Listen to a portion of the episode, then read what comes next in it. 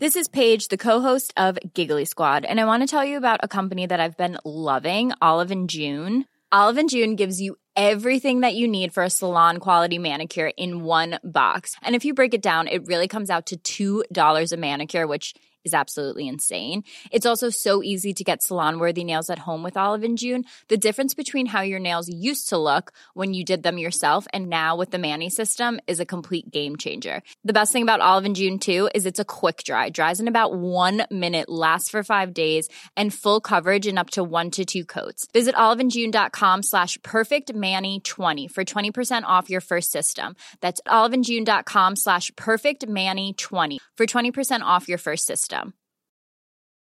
This Mother's Day, celebrate the extraordinary women in your life with a heartfelt gift from Blue Nile. Whether it's for your mom, a mother figure, or yourself as a mom, find that perfect piece to express your love and appreciation. Explore Blue Nile's exquisite pearls and mesmerizing gemstones that she's sure to love. Enjoy fast shipping options like guaranteed free shipping and returns. Make this Mother's Day unforgettable with a piece from Blue Nile. Right now, get up to 50% off at BlueNile.com. That's BlueNile.com.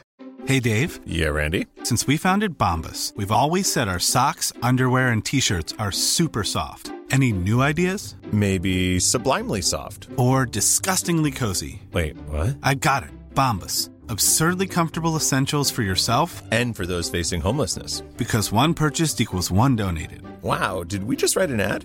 Yes. Bombas. Big comfort for everyone. Go to bombas.com slash ACAST and use code ACAST for 20% off your first purchase.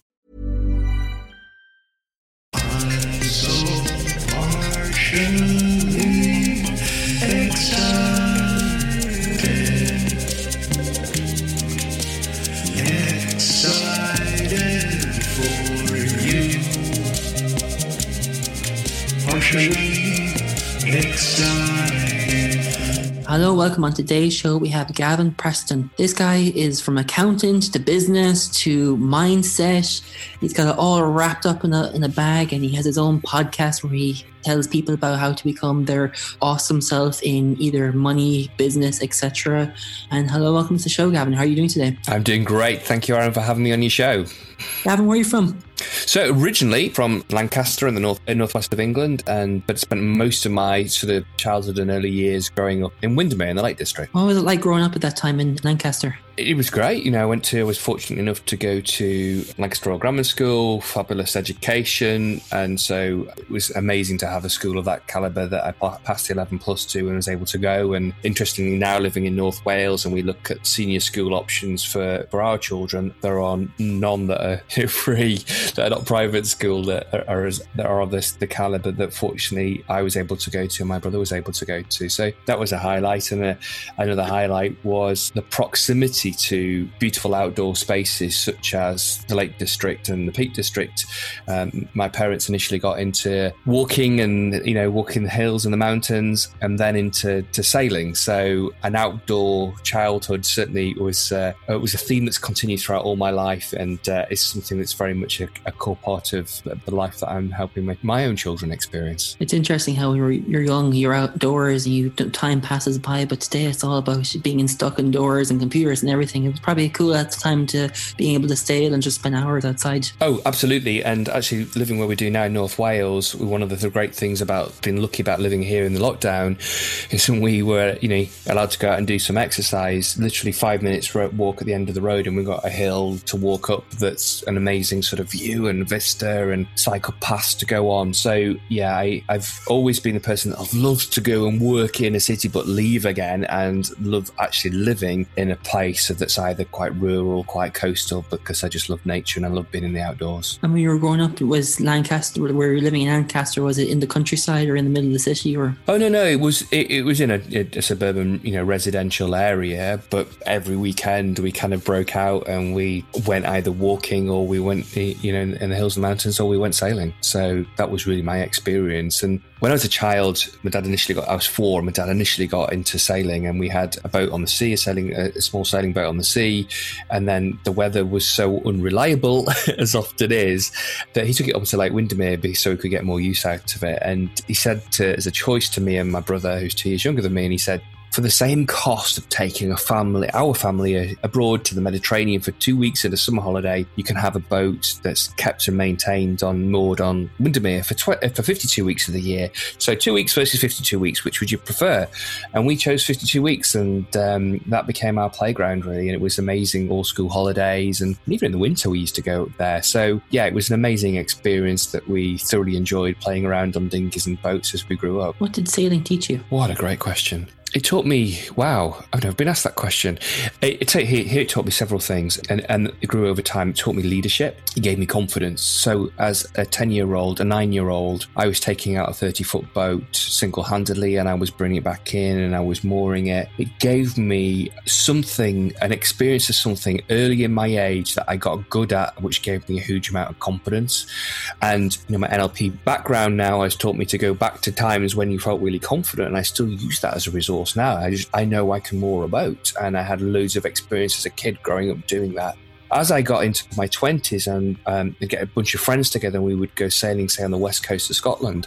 It taught me leadership. It also taught me teamwork. It taught me the ability to think under pressure when things weren't going well that gave me the confidence that I could come up with creative solutions. We, we, we had some some times where yeah, it was pretty tricky situations. Like we had one time off the uh, Isle of Mull where um, we'd unfortunately got our propeller of this uh, charter boat that we had, this charter yacht, um, snarled in a fishing net.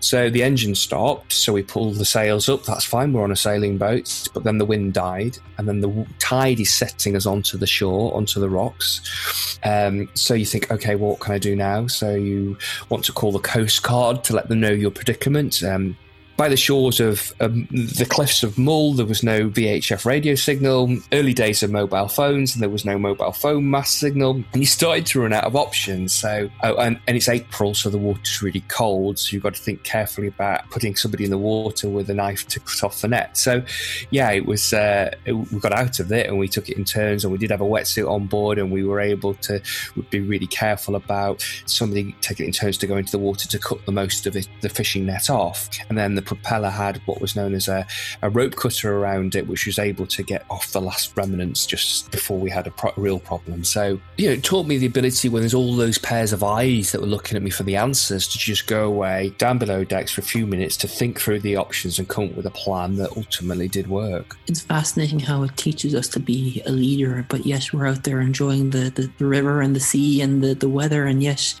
the weather can change and it puts us in uncircumstances situations the same way life does in some way that's what I love about I love about going out uh, into nature and going out whether it's sailing in, on, a, on a lake or on the um, in the sea is that you, you can't control the waves, you can't control the wind, you can't control the tide or the weather conditions, but what you can do is control how you respond to that, and that is so true of business. You can't control the economy, you can't control the competition they're doing, you can't control things such as you know COVID, but what you can control is how you respond to that, and, and I think it it teaches you to work with the stuff that's happening happening around you and rather than try to fight against it. And that rawness, that authenticity of just being out there in nature, I just think not only is it's like a meditation to me, it's so calming, but also it, uh, I think with the right attitude, it can call the, it can call the best from you. I totally agree. You know, we're all from nature and yes, we think, ah, no, I need to be inside, whenever, but actually we're, we're components of nature in some way. Yeah, actually, just before the lockdown, I went away for a uh, birthday weekend and we went further deeper into Wales on the coast, and we were walking through this woodland area. It was such a peaceful, sort of calm environment, and I was walking through this almost like fairy tale like wood. So we'd been on a, a, viewing point overlooking an estuary and looking out to sea, which was wonderful. And coming back off the viewing point, walking through this beautiful, like wooded area, and it just felt so calm it was evident that lockdown was incoming. You know, it was it was about to happen, and obviously the the, the concerns around COVID was was high. And I just remember so clearly in that moment thinking, in this particular moment now, everything is okay. All the problems in the world are just not hitting me here right now, or in my environment, not hitting me right now. In this very moment, everything is calm and everything is okay. And nature has that restorative power really powerfully. That's a very interesting feeling to feel okay in the midst of chaos when it's just rolling in like mist. Yeah, and, and it was, and I got that through being in nature, and I think uh, I, I, a lot of people do that. You know, we're we're very attuned to our environment, whether we're aware of it or not. We often put ourselves in an environment where we're bombarded by social media streams, news feeds, etc., that's creating an environment of apprehension and anxiety, rather than putting ourselves in an environment where you can relax when you're relaxed and controlled, relaxed, and you, all your answers come. Yeah, you get your best of your ideas. Absolutely. So, yes, the outdoors has I found myself always wanting to live in a place with easy access to the outdoors, and it's always been a great source of relaxation and inspiration for me. In growing up, how did your parents influence you? Both of them influenced me around working hard and being persistent. Um, I, my dad had his own business. He was a commission-only salesman he was a massive influence in the world of business and mindset for me. He uh, handed me the book called um, Think and Grow. Well, actually, before Think and Grow Rich by Napoleon Hill, The Success System That Never Fails by W. Clement Stone. So it was a sales book. And he worked for a, a UK arm of a US sales company. And so the American kind of sales books and motivational personal development books were coming over slowly but surely into the UK. And so he handed this book to me and the success system that never fails. And in it was a quote from Napoleon Hill, the famous quote, What the mind can conceive and believe, the mind can achieve. And I was 15 and I was doing my GCSEs and I was a bit apprehensive and wanted to do well at my GCSEs and get myself a little bit uh, wound up about it. And my dad said to me, I remember it really vividly, came in, and sat on the end of my bed, and uh, one evening, and he handed me this book, and he said, Read this book, it really helped me. And he turned to the page with the quote, Well, the mind can conceive and believe, the mind can achieve. He said, Gavin, what I want you to do is think about nine A's getting your nine A's at GCSE and 50 times a day say to yourself, what am I going to conceive and believe the mind can achieve and think about getting nine A's at GCSE. And I went, okay, dad. I didn't know any difference. So 50 times a day, I did just that. And I got my nine A's at GCSE and it blew my mind and it set me off on the track. You know, I next read was Think and Grow Rich by Napoleon Hill and on the list went. And I just developed this fascination around personal development and mindset that got me into Tony Robbins and then into NLP and then working with co-founder of NLP, Richard Bandler, and Paul McKenna, and the business UK business partner Michael Breen. So I added this skill set on top of traditional accountancy training with KPMG to be able to think I actually want to help businesses. But as another influence which has had a, a big driver for me and a big purpose for me is because my dad's business was he was a commission only salesman whatever he only earned when he sold, and we only had, you know, consistency of it. Well, we didn't have consistency or stability of income. It's whether he had a good week or not, depending on you know what was put on a dinner table at the end of that week. So I grew up in an environment where there was not stability around cash and around cash flow. He then set up his own business and did a massive jump from operating a business out of two sort of spare rooms in a house to buying a big business center with sort of uh, some storage space as well and a car park. And he ran three or four different businesses. He worked 12 hour, 14, 18 hours a day for six or seven days a week. He worked really hard. And in my 20s, I would used to do his cash flow forecasts and wonder how on earth he was going to survive the week. And then I went on with KPMG to work in a department that looked at insolvency that dealt with businesses that had often been family businesses that were profitable, but they'd run out of cash. And it hit me hard to see that there was all these wonderful people, family, parents who were giving their life and their soul and sacrificing time with their children in order to do their very best in the business and the businesses went bust. And so one of the things that I just became aware of and it kept creeping in was without necessarily being consciously aware of was my willingness and ability to help people stabilize the cash of their business so that then they could build profit and build sustainable business that could grow. So the combination of kind of the the dull stuff. I got fascinated about the mindset stuff to give us the energy, the spark, the creativity, and the drive to power people through making sure that they've got the basics, you know, the brushing of the teeth basics in their business right first. And it's people get carried away by the exciting, sexy stuff, but they don't often do the dull stuff, which actually is critical to whether you've got a profitable business with enough cash that's going to sustain and grow.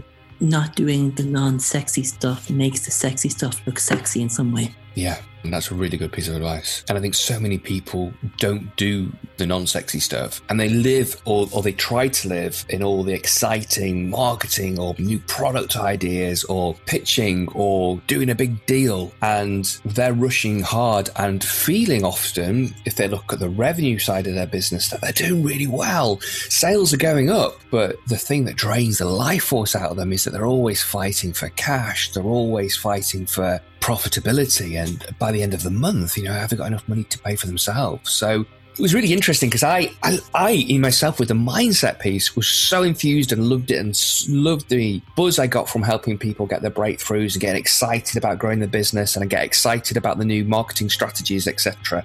So we could ramp up growth from the top line really quickly on the revenue really quickly. And at times, you know, part of my lesson is as well that sometimes I hadn't spent enough time with business owners on the non sexy stuff. And now I know that my peril, do I ignore that? That has to be squared away. Otherwise, you could be working really hard, think you're doing well, sales look great, but you're not making any money. What fascinates you about mindset?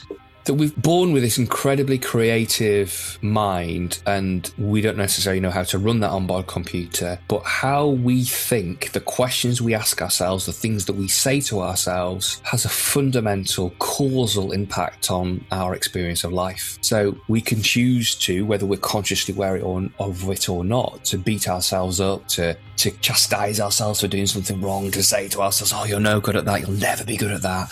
Or we could say, you know, how is it that I'm getting, you know, I'm getting better and better at that skill? And why do I always find myself in the right place at the right time to meet the right people to do the right deal? Or how is it that I always get so much done in so little time? You know, how we think, the questions that we ask ourselves, pictures that we create and the movies that we run in our life has a massive impact. A lot of people run movies about their future and they're thinking about what if that goes wrong, that if that goes wrong. You know, they worry about the future instead of thinking, let's run a different movie. Let's run not the horror movie. Let's run the success story, the story of you being the victor of your own Hollywood movie. You know, the the main character, and we can do that. We we can control the editing suite in our own head or direct the film in our own minds. And I think if we can be, get the discipline to be able to regularly visualize the results that we want, talk to ourselves, to encourage ourselves, remind ourselves what we truly are capable then we answer the most fundamental question in the right way. And that fundamental question that most people ask in their lives at some stage, or many times, could be or is, Am I good enough? And, and often people will come up with the answer, which is no. But if we feed ourselves with all the evidence of things that you have done well, the acknowledgement of your skills that you've amassed to date, and the capability, the drive, the vision that you have for the future, and the skills and contacts, then your answer is a different one. It, it absolutely congruently is yes, you are good enough. When your father handed you that book and turned to that quote, did you feel like you were not good enough at the time before he showed you the method that you got your nine A's? I was struggling. So, yes, in, in simple answer to your question is yes. I built the pressure and maybe some parental influence about wanting me to do good, but I built the pressure upon myself that I must do really well. But I was finding some of the studying hard going. So I was having a tough time with it. And I also remember that, rightly or wrongly, at the same time, uh, I was learning to play the piano and I had a big piano sort of practical exam coming up and my piano teacher was uh, the music teacher or head of music for another s- secondary school. And my mum and dad and my piano teacher, in their best wisdom and best intent, and unbeknownst to me, decided they weren't going to tell me I had this impending grade four exam coming up because I was already under pressure around my GCSEs. So I remember going to a piano lesson one day and I was doing in the school hall of this other school where this uh, teacher was the head of music there and I was doing my scales to warm up.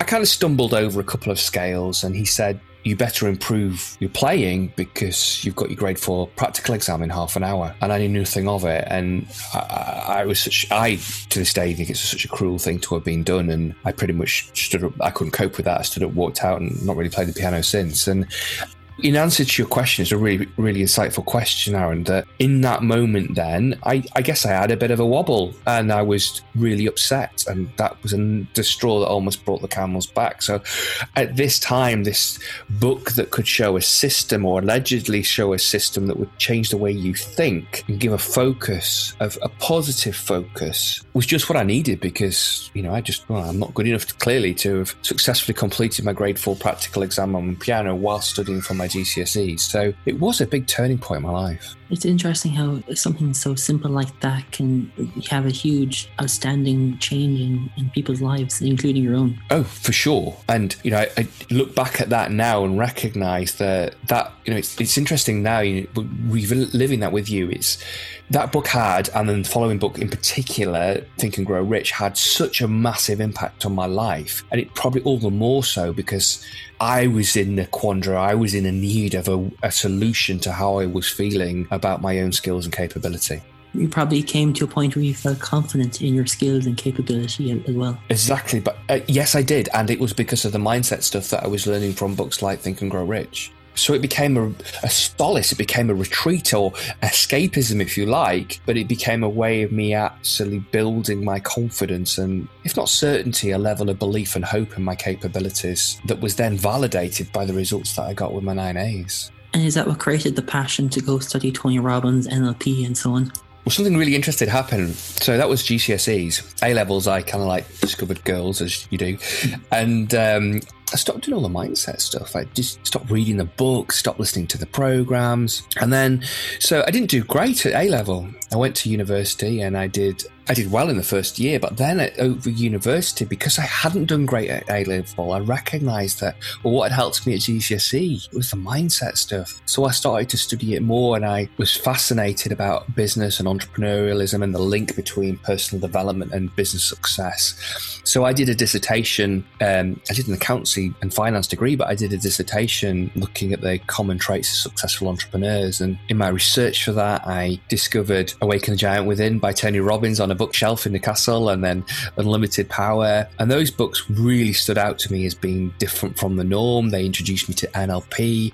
I wrote to Tony's team and said he was coming to the UK for the first time in 1992, and I said I'm a student. Can I have a discounted or free entry because I'm stud- I'm doing a dissertation on on this area?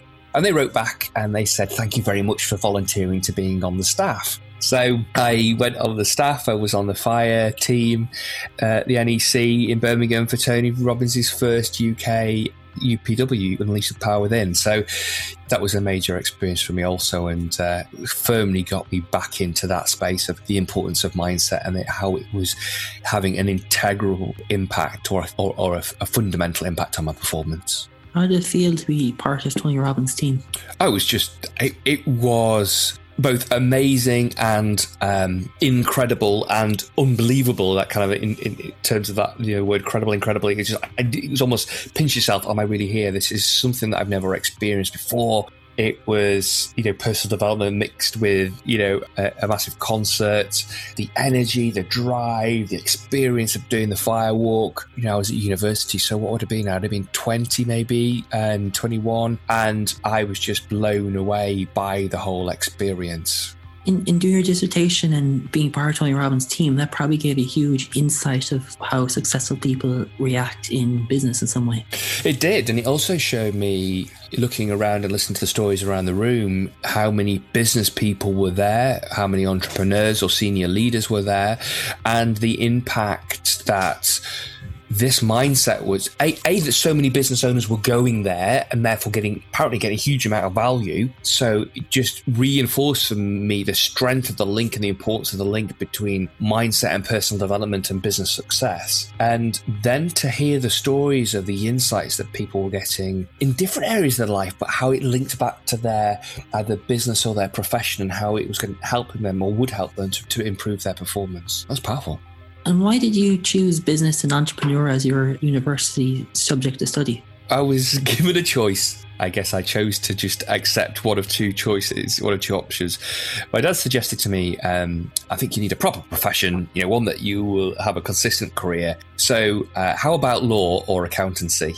So I kind of accepted that that was the options. I, I, didn't show any flair. I think it's not simple as that. I think my school teachers had said, I think Gavin would be, you know, have a potential of being able to apply himself in those areas. I certainly didn't show any medical prowess or any engineering or architecture or any of these other vocations. I, I certainly didn't show any sort of hope in those areas, uh, nor sporting prowess. So I think I was always interested in business. We went to look at some universities around the law degree. I didn't have the confidence. I love speaking in front of people now, but I didn't have the confidence to stand up. We went to one of their mooting halls where they where they simulate a court experience, and the prospect of standing up and you know arguing a case of law at the age of twenty, sorry, no, age of eighteen, I beg your pardon, whilst choosing deciding on university, that really intimidated me. And on the flip side, I loved business. Uh, there've been many a conversation around the dinner table at home around business. So that's what took me down the accountancy path. And then I had this kind of like twin thing going on. So on the one hand, I had this career path down accountancy, but I had this growing passion and knowledge base around personal development, around mindset, around coaching, around NLP. And I've been looking for a way of aligning or bringing together those two different paths. And after qualification with KPMG, I moved to BAE Systems. And after doing a couple of finance roles, I got an opportunity for a secondment to their in house, their corporate university. So we were working on change projects, we were working on leadership development projects, and we introduced a high performance coaching capability to the top 650 directors around the world. And I was able to bring in as an external supplier Michael Breen, who I did a lot of my NLP and business master practitioner training with, all of it with into BAE systems. So him and a hand-picked team, uh, I helped to design the programs and I helped to go through the pilots and provide the feedback. So all of a sudden, I was like a duck to water, really, and I was in in an environment in the world of business, applying the mindset, the coaching tools, the facilitation tools to improve the performance of senior leaders, and that was that was the segue or the the bridge I'd been looking for. Because what I didn't want to do was to say park a career and a certain level of income by that stage as a chartered accountant and then start a brand new career from the ground up. So that internal secondment gave me that bridge. What was the common issue that you were noticing to create a high performance university in some for the for the people? I think it was two common issues. One is people not stopping and challenging the inherent assumptions in the way that they were going about business. And what I mean by that is people tend to do things in a particular way because they've done them that way for a period of time. That won't work. It's never been done that way. We've tried that before. That won't work. And that was certainly prevalent in a culture that was quite an old fashioned culture within BAE systems. At that time in particular that there was a big resistance to change and there was a people hanging on to old ways of doing things and people then stopped challenging the assumptions that were holding them stuck. We've done it this way that won't work. Well how do you know that won't work now so that was one thing. And the second thing related to that was because people carried on doing what they've always done, they didn't stop and think and even entertain adequately enough about how things could be done differently. Was it hard to create that NLP change in this business? Yes, depending on the populations and the pockets of populations. So you had some members of the sort of senior management team that were very open to it, that wanted to create a shift in culture, that really wanted to move away from, you know, if there's the, the kind of the carrot and the stick or the top down command and control type leadership style, which is how it had been. And then on the other hand, you've got this coaching, collaborative, encouraging leadership style. They did really want to move and a shift over. Now, what happened in that culture was really interesting the guys and girls on the shop floor had been managed with such a hard command and control, you know, big stick approach. When the pendulum swung too far the other way, about let's coach, let's encourage, let's collaborate. Instead of the push, there was the pull or the or, or the attempted pull to get people to come with you on your journey rather than force you. Performance actually dropped. And the more sort of on board and the more uh, insightful members of the leadership teams were saying, I don't want to go back to command and control. I know my gut is absolutely wrong. However, performance is dropping, output productivity is dropping. So we're going to have to bring the pendulum back a bit in terms of, yes, there's coaching, collaboration, encouragement, uh, nurturing, but we also, there's some clear performance or productivity targets that have to be hit and there are consequences for not hitting it. So, creating organizational wide cultural change was a challenge and is in many organizations a challenge. In business and sport and life, you hear culture being thrown around. But what is the, the balance to have the, the perfect culture, either in life or business?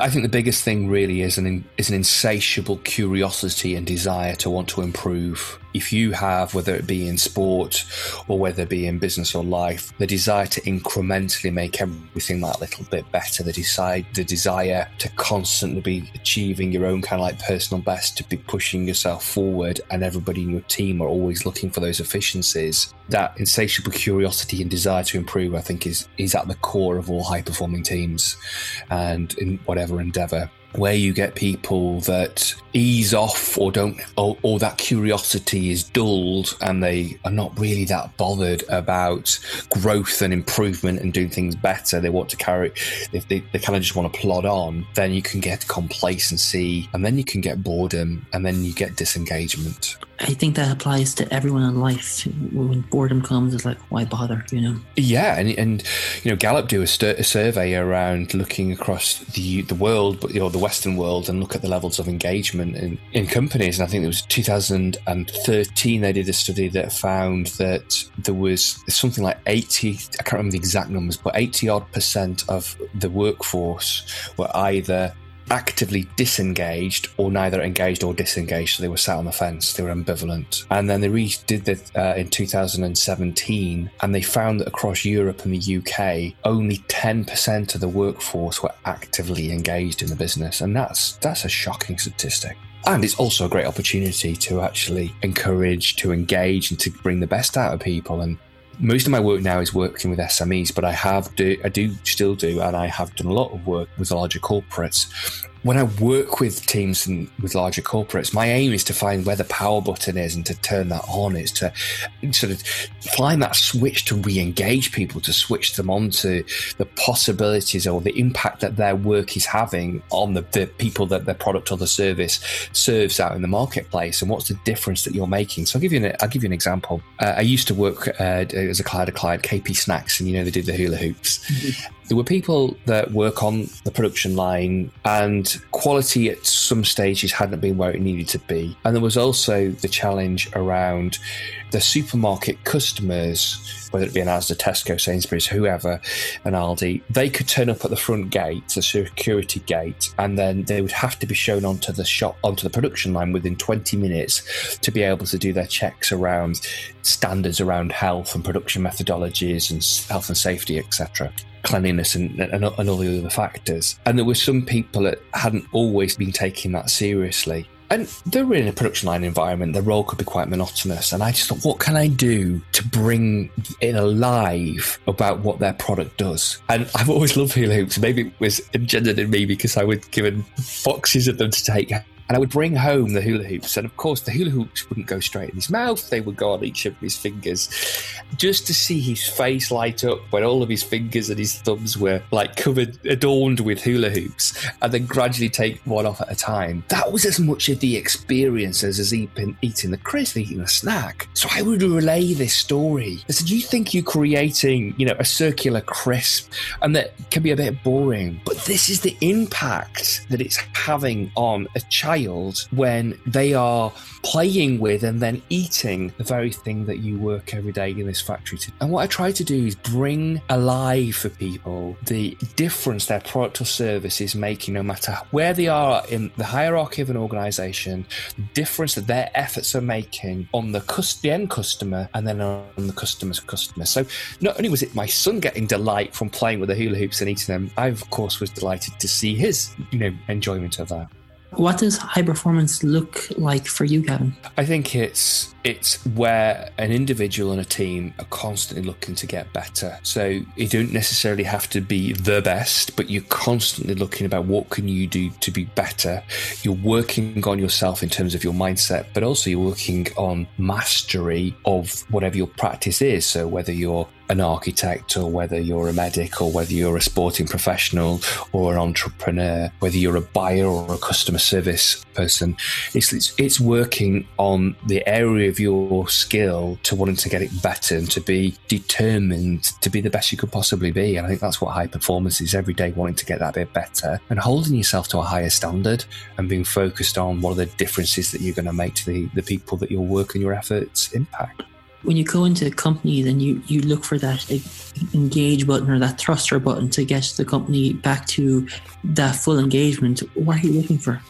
Emotion. I want to create emotion. So um, you may, and, and, listeners here may have been aware of kind of uh, the change curve. It's sometimes called that. Um, the work of Dr. Elizabeth Kubler Ross called it. Did some work around emotional responses to bereavement, to grief. And we start off with let's take the analogy, and, uh, and her work has been tracked across into the world of business and about change and loss within business, and it does track it, just translate across. And you know, let's say, for example, you, you, you had somebody that was still with the uh, grief. You got somebody that was ill for a, a, long period of time and been really suffering. So when they first pass, for the remaining relatives, there can be some relief. So actually, there's a little peak in emotion in terms of more positive emotion because it's relief. Then there's you know that kind of like tops out. Then there's denial that they've gone. Then there's anger. Why have you left me at this time? And then the emotions drop right down into despair can be depression, it can be ambivalence. And people can get stuck at the bottom of that curve. And then there's acceptance, and it starts turns the corners, acceptance, and then up to hope. And you find that in business. And what you often can find in business is teams who've been through one change after another, and they've got stuck in the bottom of that curve, and negative emotions of um, ambivalence, just down, don't care, talk to the hand because the face ain't listening. You know, they, they, they just have switched off. And when somebody's ambivalent and switched off, can't do anything with that. I need emotion. So I will provoke, I will want to invoke a response. So, you know, the, the, two fundamental tenets of all human behavior boils down to wanting to avoid pain or to gain pleasure. I'd be helping paint a picture. If you carry on like this way, what are the consequences if you carry on? But if you do change and you look this way, what are the benefits? So I did a piece of work for Ford over uh, a few years back, looking at the performance in a number of the dealerships around England and in Northern Ireland, actually. And I remember very clearly a, a session in Belfast, and they'd had a sequence in a very short period of time. So initially, what happened is this was a dealership that had been family owned, with the Ford brand, a Ford franchise, but been family owned for oh for generations. I think two generations it had been family owned, and it went bust. It went bust actually in 2012, I think it was. So it was after the worst of the global financial crisis. So initially, the members of the so Ford GB stood in and, and, and took over um, took over the franchise. So initially, the employees was there was relief. Oh my goodness, we're going to be safe. We're going to be okay. And then there was denial. Well, they're over the water and they'll change. And then there's some sort of frustration and anger. What do you mean uh, it's the third new regional manager in nine months? What do you mean you've tried one new IT system, you're now trying the second new IT system within 12 months? And so by the time I went and worked with them, there were a lot of people in that bottom of the curve that were they were angry or ambivalent because they were now to something like the eighth regional manager. The second IT system uh, project hadn't been a success either, and they were well and truly fed up. So what I wanted to do is I wanted to invoke a response. So the first thing I said was, "You're right to be angry."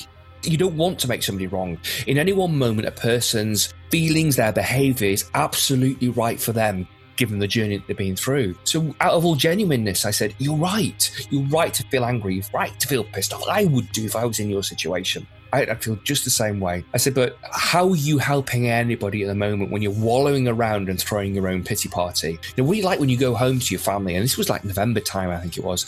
And, you know, obviously, you know, the Christmas holidays was around the corner. And I was saying, what are you like at home? I bet you're not very nice to your children. I bet you're not very nice to your partner. I bet you're not very nice to the cat or the dog. And they were saying, well, no, no, no, I'm a, I'm a grumpy so and so. And so I said, well, what's it going to be like if you carry on throwing your own pity party, you know, over the Christmas break? You know, on Christmas Day, a really special day, what are you going to be like to your kids when you're still throwing your own pity party about how dire things are at work? I said, you're serving nobody. Most importantly, you're being really cruel to those that are closest, and you should be, you know, putting the most energy and love into. So I said, I'll give you an, I'll give you a suggestion. Why don't we draw a line under the sand? I suggest you do it before Christmas, but let's draw a line under the sand, pity party over on this date. Stop wallowing your own. And by the way, I am pushing buttons here. You know, I'm being provocative. And there's a guy that sat at the side of the room, and there was some stacked, some spare chairs, and he was stacked, and he was almost like climbing up this stack of chairs, and his, his fist is tensing, and I'm kind of looking for the fire exit. I'm just saying, you know, pity party over. Decide here. Now, if this, if you want to be on the bus or not, if this place isn't the right place for you, I get it. You would find somewhere a better home that will be so much better for you elsewhere. But if it is the place where you want to be, you do want to be on this bus, draw that line in the sand, step over that line on that date and just go, okay, I'm going to bring the whole of me to this place of work and do everything I can. Won't be perfect, but do everything I can to make things better here at work. And at the end of the session, the guy that had been climbing, literally climbing the chairs at the side of the room, came up to me and he looked me square in, the eye and he said, What you said made me very angry. And I went, Yep, I could see that. He said, um, It's the thing that I least wanted to hear, but most needed to hear. I'm on the bus. And so, what I want to do is, I want to incite a response that gets some passion from people, some energy, so I can point it in a direction that's helpful for everybody in the team or have the grown up, sensible, adult conversation that says, if this isn't right for you, well, then what did you need to do to find somewhere else that is a better home for you to, to go and work? I think emotion is so powerful that gets people up, to passionate. But when they're on the other side of the, the scale where it's negative, depression, not getting out of bed, then what's the point? But it's fascinating how emotion drives everything to be successful in some way. It is. It's our emotions. We, we are emotional creatures. You know, mastery in business is so closely aligned to mastery of emotions. And I use emotional intelligence and an emotional intelligent tool as a diagnostic at the start of my work with clients, where they're working, you know, because I work with them on their business and on their strategy and their growth, but I also want to work with them as personally. I use that emotional intelligent quotient tool to be able to really identify areas of untapped potential and we can we can laser into that how are you able to untap that unpotential emotion to be excellent in some way? First stage in solving any problem uh, is awareness. And so one of a number of tools I use, but what this tool does is it points areas. So it has four four different areas. It looks at our, our own level of uh, awareness of our, around our emotions. The second one is our awareness of emotions in others. And the third one is our ability to manage our emotions. And the fourth is our ability to influence the emotions in others. And it affects a number of different areas of life. Either it could be your productivity, your confidence, your ability to uh, persuade, to influence, to deal with conflict. But it can zone in on particular areas where people, you know, a common area that people might find they're holding themselves back is they might not be very good at acknowledging and recognizing their skills and their strengths. By not doing so, they're not playing to those strengths and then they're also not giving themselves credit for when things go well. And hand in hand with that, they're obviously they're often giving themselves a very hard time when things aren't going well. And so I help them to be able to start to see the good that they're doing, the progress that they're making, and invalidate some of the hard time that they're giving themselves that's actually eh, undermining their innate confidence and desire to really push forward. That beating themselves up is basically holding them back from playing a bigger game it's interesting how we have the potential to grow, but yet we have the potential to hold, our, hold ourselves back at the same time. Yeah, it's like for most people, they simultaneously have one foot on the accelerator and then one foot on the brake. Or, or, an analogy for me with the sailing, at times it's felt in my life that I've the boat's been by the side of the, the quay side, by the side of the dock, and the sails are up and the wind's in the sails, but the boat's still tied to the dock what are the things that we need to do either to release the brake off on the, on, on the driving analogy or, or, to cut those ties on the sailing analogy so that we can actually move forward, we can accelerate forward. And, and a lot of that is actually mindset. When I've worked with businesses and I uh, recently ran a program, I used to run a program called Your Business. And the promise of that program was how to work with me for a year and we will double the revenue in your business. And the thing that we worked on that was the difference that made the biggest difference was mindset. And now, in my book that's uh, coming out on the 30th of July called Survive and Thrive, the model around Thrive is my six stage model called the Strategy Compass. Mindset's the key. And back to that stuff we were talking about earlier on around the mindset being the uh, energizer to some of the stuff that's a little bit more dull, like cash or scaling your business. I combine that in the strategy compass model to help a business to thrive, to help it to scale, because you need to have a clear purpose. You need to have clarity. You need to have a really strong mindset. You need to have uh, clarity of where you're going and your outcomes. You need to know what you need to build the capability and capacity of your business. And then you need to have action and accountability. So, and then, sorry, and the one I did miss out, how could I, is, is the strategy. You need to know how. So there's all, all those six steps I found are absolutely critical to scaling and growing a business, but also doing it in a way that you're making money and you're doing it in a sustainable way. Mindset is something that people think is hairy fairy, woohoo, all that, but actually it's it's the power that makes us the genius that we are in some way. Yeah, I've been very careful in the ways that I've introduced that. So that very program I talked about, where I, and all the work I do with with with clients is use a strategy compass, and um, step two is mindset. I don't lead on mindset. I lead on these are the results of your business. And I start, like, for example, when I'm speaking to rooms full of business owners, I have done two year national speaking tour with HSBC and they around the UK, and they would fill the room with with their customers and prospective customers. So I wouldn't lead on mindset. But once I built rapport, once I built trust, once I demonstrated kind of more business related strategies, then I will add the mindset stuff in. And I usually ask for permission at first time with the group by saying, would any of you be interested about some strategies that can help you from a mindset point of view to improve your performance?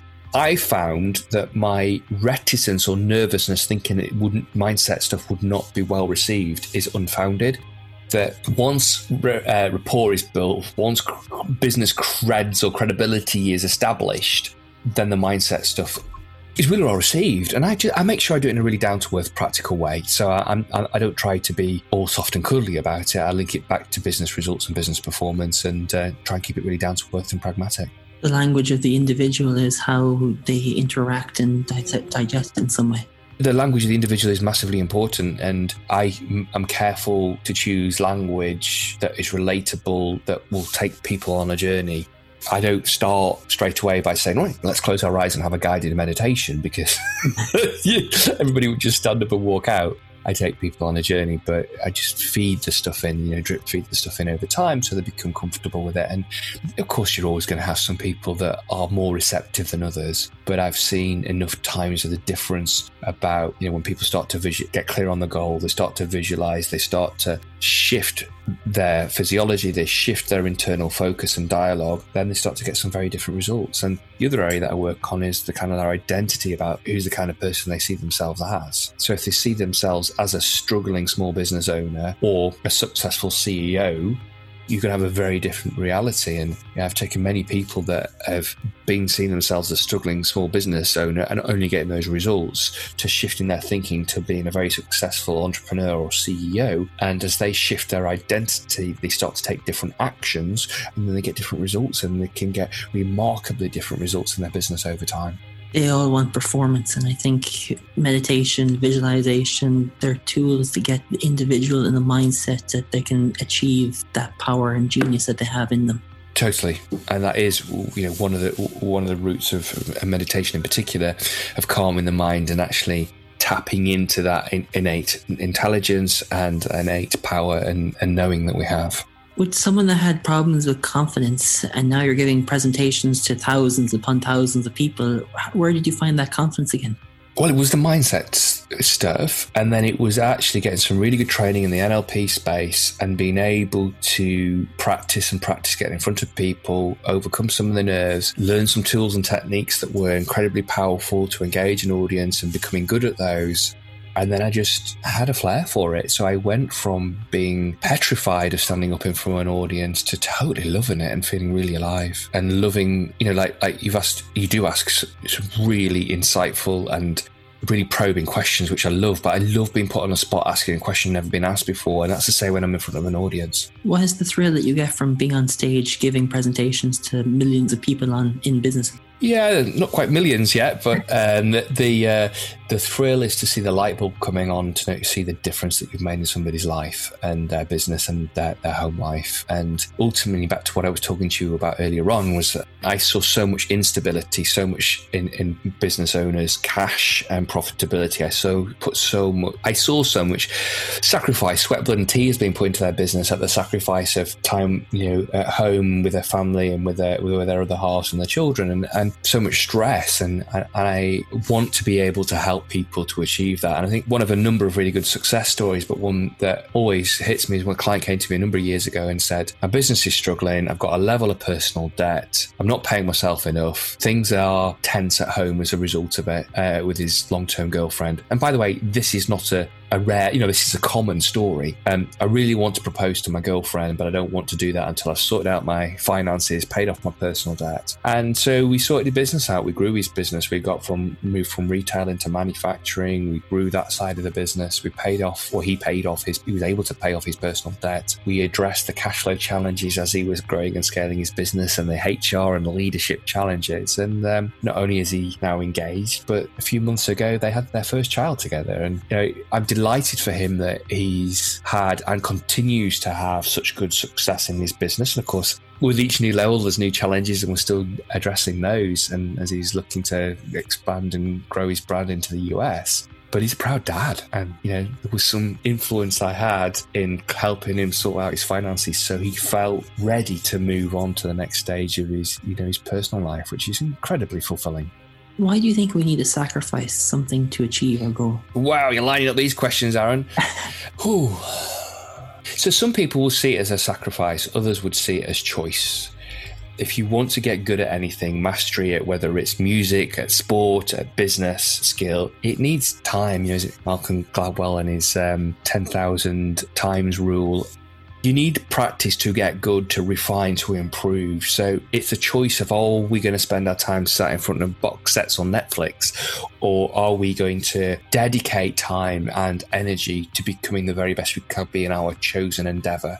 Now, sometimes it can be sacri- feel like sacrifice if things aren't going as well in the business. You haven't got the support network around you, or the funding available to have a team to enable, or the, the spare cash in order for you to be able to have that two week holiday, uh, you know, with your family, for example, or it may require you to work weekends. And I think you'll always have times in your business where you've got periods of intensity where your balance shifts more towards business but you also need to make a priority and demand of yourself times when it's really important as a family unit to have time out and to and to really put the energy and the passion and the fun into into life at home with your family. So I think that's a constant tension and a balance and a, and a, negotiation that many business owners will have with themselves. I think where I've gone wrong in the past and where I think some of the clients I work with have gone wrong in the past is they've just made the assumption that they have to work all the hours and not necessarily asked themselves the question, how is it that we can go on X number of holidays a year and still be able to perform, you know, and spend that quality time with my family and still be able to perform at the right level within the business?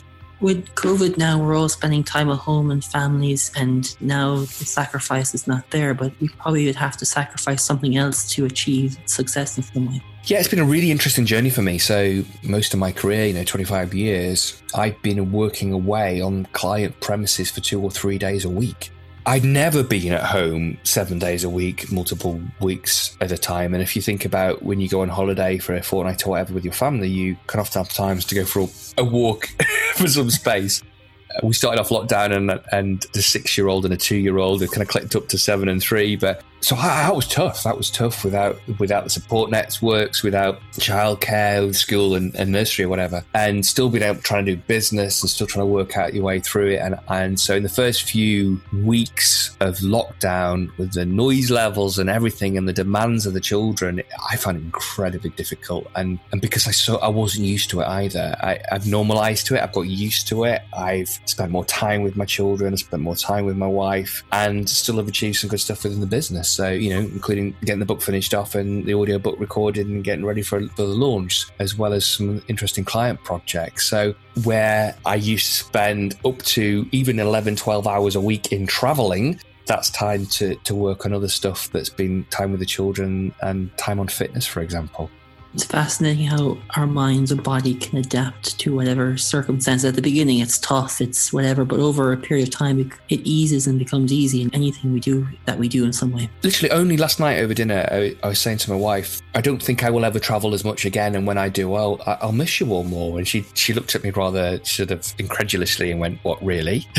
you hated being around us at the start of lockdown. And, and I'm not afraid to say I really struggled with it. Now I've got to a point of, yes, not only have I adapted, but I've enjoyed a bit more of that connection. Sorry, that's an understatement. I've loved more of that connection. And it's just just helps you to reevaluate. I got really frustrated about productivity in the early stages, and I've been constantly interrupted. But again, we found our own tempo, our own rhythm, and I might I'll do some more work earlier in the morning or later at night, or might spend a couple of hours or, or more over a weekend. But you know, we've found some more of that flexibility the working hours might not be, you know, in a normal working day now, but there's probably as much, if not more, hours put in, but they're just at different times over the course of a week.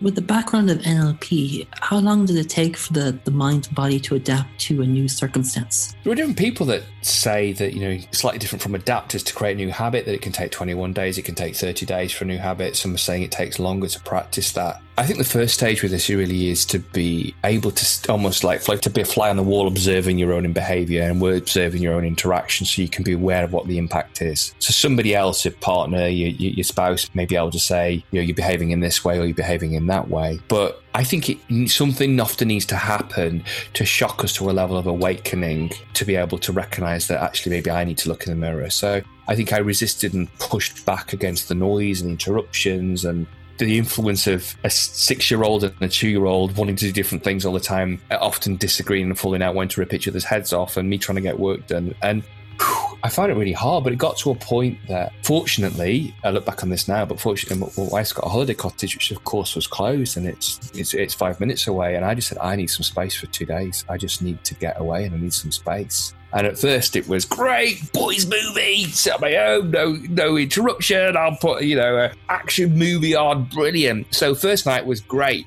A couple of glasses of wine and a boys movie, happy. But by the second night, and particularly the morning after, it was quiet and it was like, where the boys? And it was like, okay, so now it's time that I've had a break, I've had some chance to calm down and to think, who am I showing up as in that family unit and how do I need to behave? And I think that's where the coach, the NLP, the ability and the willingness to look in the mirror and look at my own behavior and recognize that, of course, it was challenging, but I was probably not helping the situation, to put it kindly. And at times I was probably being a bit of an arse. So I show came back and showed up differently. But I just needed that distance and that perspective. And I was able to do that for myself and, and often with clients and working with them in their business, I'm able to offer that external mirror, hold that mirror up and offer that external perspective about where in their lives or in specifically in their business they can improve. Gavin, do you have a mentor? Yeah, and I found that uh, what's been working for me recently is to dip in and have mentors in specific areas of where I feel I want the development. So I've got a mentor that's been helping me very much in me engaging better through the medium of the camera, being able to help me to create, copy, and sell and make offers online so that I develop more or switch more of my business to be done more face to face. So I found that to be, and I am finding that incredibly insightful and beneficial as, you know, this now, you know, is a new norm, spending a lot of time on Zoom and learning how to, to communicate and to impact and engage through the medium of a little lens, I'm becoming increasingly more comfortable with. But there's an art, there's a craft, there's a science to do it even better. We all look for growth. When do you feel like you reached that stage of I've grown to the level I need to grow and I move on to something different? I think those of us that have a growth mindset never get to that stage. There's always another level that we want to go to. There's always something more that we want to reach for. I think there is times in your journey where you want, I just want to take the foot off the gas for a bit and just recuperate, to relax, to uh, etc. But there's also times when I want to push. So and choosing in which areas of my life I really want to push harder or grow or grow more in. So I'm a lifelong learner. I, I, never feel like I want to stop growing. I don't stop listening to audio programs, to podcasts, to, to, to reading to books, to watching motivational sort of content. So I'm always wanting to improve and grow. As an NLP coach, and now we're, like you said, we're going through Zooms and we're on online. Is there a negative effect regarding the, the neurolinguistics brain component?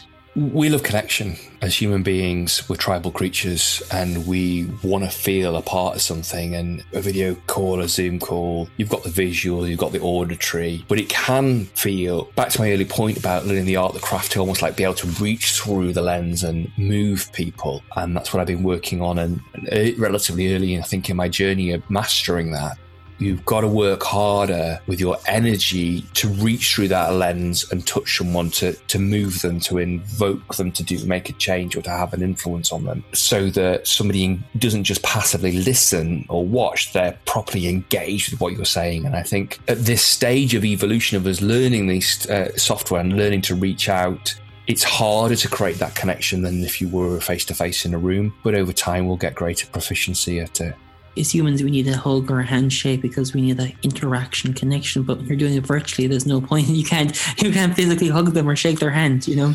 No, but that's such a good point. And even with social distancing now, when you're not supposed to hug or hand, you know, where the power, the benefit, the rejuvenative capacity that a hug can have on another human being is phenomenal. We just need to find new ways of conveying that energy and that enjoyment and that warmth and, and emotion to people via Zoom and meetings and Skype and wherever else. Yeah, I was reading a story a few weeks ago. A lady who was 98 and she's seen the world and everything, but she was looking to take her life because she she couldn't get a hug. And you know that's the power of, of mm. how infant and you know a hug can create. Oh yeah, it's so powerful. It's so so sad with that, and for, and for particularly very elderly people that are more uh, vulnerable and the shielding and more isolated. It's very lonely at that age anyway, and it must be so so hard for for individuals. And I think one of the after effects that only will show up over time is the deep mental health challenge that has been created, or problems that have been created because of isolation, because of lockdown, because of distancing. And um, we've seen it in seven year olds. You see it. Uh, I was talking to a friend friend and, and fellow sort of coach with his teenage son it's happening more and more, and it, it's really sad. And I think we need to do more to to get better at creating a sense of community collaboration, and um, hopefully look forward to the days when physical hubs can happen again. Is there a way to fill those cracks at the moment? I think it's making the effort to reach out and talk to people, whether they're colleagues or friends or family members, and you know, having a good virtual get together over Zoom or whatever. Um, just whether it's using Zoom, FaceTime, whatever. The technology is there, and it's only ever going to accelerate now in its capability. And I just think we need to get, we, we just need to reach out and say hello. How are you? How are things? And I think a well placed question or call or video call can have a big positive impact. Tell us about the book. How did that come about? Right. So I, because of the book Survive and Thrive, How to Secure, Scale and Succeed in Business, it is a distillation of 25 years of work of working with businesses. And I was driven by this kind of the story, the scenario where I didn't grow up with financial stability. I then also saw other business owners struggling the same way that my dad did to bringing in consistent income over time.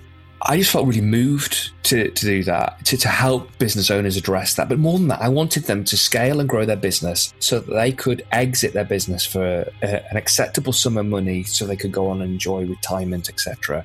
You know, there was my dad was a great salesman. He was a hustler, he's an entrepreneur. But at nearly 80 now, he hasn't quite sold his business. Well, he hasn't sold his business. So he's not fully engaged in it, but he's semi retired from it. And I, have just seen how hard it's been. I've seen the sacrifices. I've seen what he's missed out on. I've seen that in other business owners, and I felt really compelled to take the knowledge that I'd got from all the time I'd done around accounting and KPMG, the consultancy work I'd done and big corporates, the mindset work that I'd done, and the work I'd gone on to do around marketing and strategy and growing and scaling businesses, and bring it together in a tried and tested and proven system to help you scale and grow your business, but do it in a way that you address the underlying less sexy stuff that's absolutely critical for growth, but also fire you up so we could increase this kind of world of the vista of the art of the possible about what you could really, really create. So I wrote it for my dad and I wrote it for me because I wanted to distill in one place a manual that I could do to help me through the ups and downs and particularly some of the downs of, of the business and their life journey, but also be able to create a sustainable result and growth in businesses of not only my dad and myself, but also other people that I work with. So it's got two components, there's two parts to the book. Survive. If you are in survival mode right now, that's very much focused about what do we need to do to keep your business, to keep your boat afloat, your business afloat. So one of the things we need to do right now around cash, around cash management. You know, when you're in survival mode, cash is everything. So, how you make sure you've got adequate cash flow. What you need to do then to reduce your cost base to make it a more flexible and agile cost base, and what you can do to grow revenues and therefore profit And then once we've stabilized that platform for growth or we've kept your boat afloat, if you want to go on a journey or a voyage of growth, you go to part two, which is like for many business owners, they're frustrated that their performance has been plateauing for some time. So what part two is, is based around the six steps of the strategy compass, purpose, mindset, outcome, strategies, the how, and then capability and capacity and action and accountability. So you can get, or you do get other books on mindset or other books on strategy or other books on scaling. I wanted to create one proven system and one place where they bring all of the components together to help somebody to be able to build a strong, sustainable, viable business that ultimately, profitable business that ultimately, if they want to, they can either sell it or they can put a management team in and they can sit back while they're, you know, and enjoy some semi retirement while the management team runs their business. Gavin, if there was one piece of advice that someone met you on the street and asked you, Gavin, you know, I'm struggling in business or in life, what would be one piece of advice that you would give me? What would it be? it would be work on your identity because I've seen it make the biggest shift. So if you if you're telling yourself the story, if you see yourself as as someone who is struggling in business, if you see yourself as one of life's victims, then you're going to keep perpetuating that. If you change the story instead of being the victim, become the victor of your own sort of holiday movie, sort of hero comeback story. You know, is to write your comeback story, is to write out. You know, I am the kind of person, and you know, write the identity of the person you want to be. So if this language works for you, but it might be different. You know, I'm a successful entrepreneur or the successful CEO of, uh, of my business, we export globally. We have a constant stream of fans who are in a, an order book willing to buy our products at a high margin whatever's the truth for you. You know, I run a really efficient, lean business that has high volume output. You know, it, you're writing a, a, scenario and a description of a future version of yourself and your business, and constantly, as in constantly, I mean, you know, once, twice every day, read that to yourself, and ideally after you've read it to yourself, close your eyes and visualize it and imagine it and feel it because the brain doesn't know the difference between what you vividly imagine and reality. And the more we program our brain in the direction we want to go, the more we're going to find ourselves taking the actions in order to be able to achieve that. Gavin, if people want to come and find you, where can they find you? If you want to find out more about me and, and uh, about the book Survive and Thrive, go to www.surviveandthrive.cc. That's www.surviveandthrive.cc. And you have a podcast. What do you talk about in your podcast? Yeah, the podcast, Business Mastermind podcast. And I interview, talk with business owners. I do sort of shows a week. I have an interview format where I'm getting business owners or advisors to businesses who've got a particular niche area of expertise and to bring them onto the show. And it's all about what can you do to help a business to grow and to scale, and a combination of strategies and mindset and success stories, which is amazing to hear people's journeys. And then secondly, I do a, a shorter show where I'm sharing a strategy, an idea, and something that key messages from a book that can really help the listener, the show, to grow and scale their business and, and, and be more successful. So it's the Business Mastermind podcast. Gavin, it's been a pleasure having you on the show and sharing. Likewise. Here. It's been amazing. Thank you, Aaron. And uh, wow, your questions are phenomenal. They are quite simply the best and most probing, insightful questions that I've ever had on a podcast interview. So I really thank you for, for being so thoughtful and so insightful with your questions.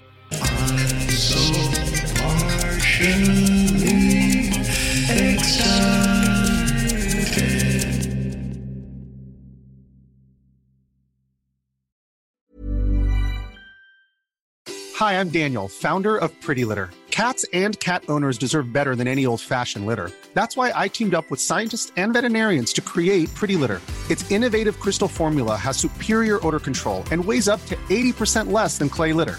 Pretty Litter even monitors health by changing colors to help detect early signs of potential illness. It's the world's smartest kitty litter.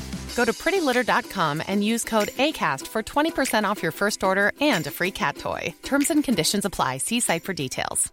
Mom deserves the best, and there's no better place to shop for Mother's Day than Whole Foods Market. They're your destination for unbeatable savings, from premium gifts to show-stopping flowers and irresistible desserts. Start by saving 33% with Prime on all body care and candles. Then get a 15-stem bunch of tulips for just $9.99 each with Prime. Round out Mom's menu with festive rosé, irresistible berry chantilly cake, and more special treats. Come celebrate Mother's Day at Whole Foods Market. Planning for your next trip?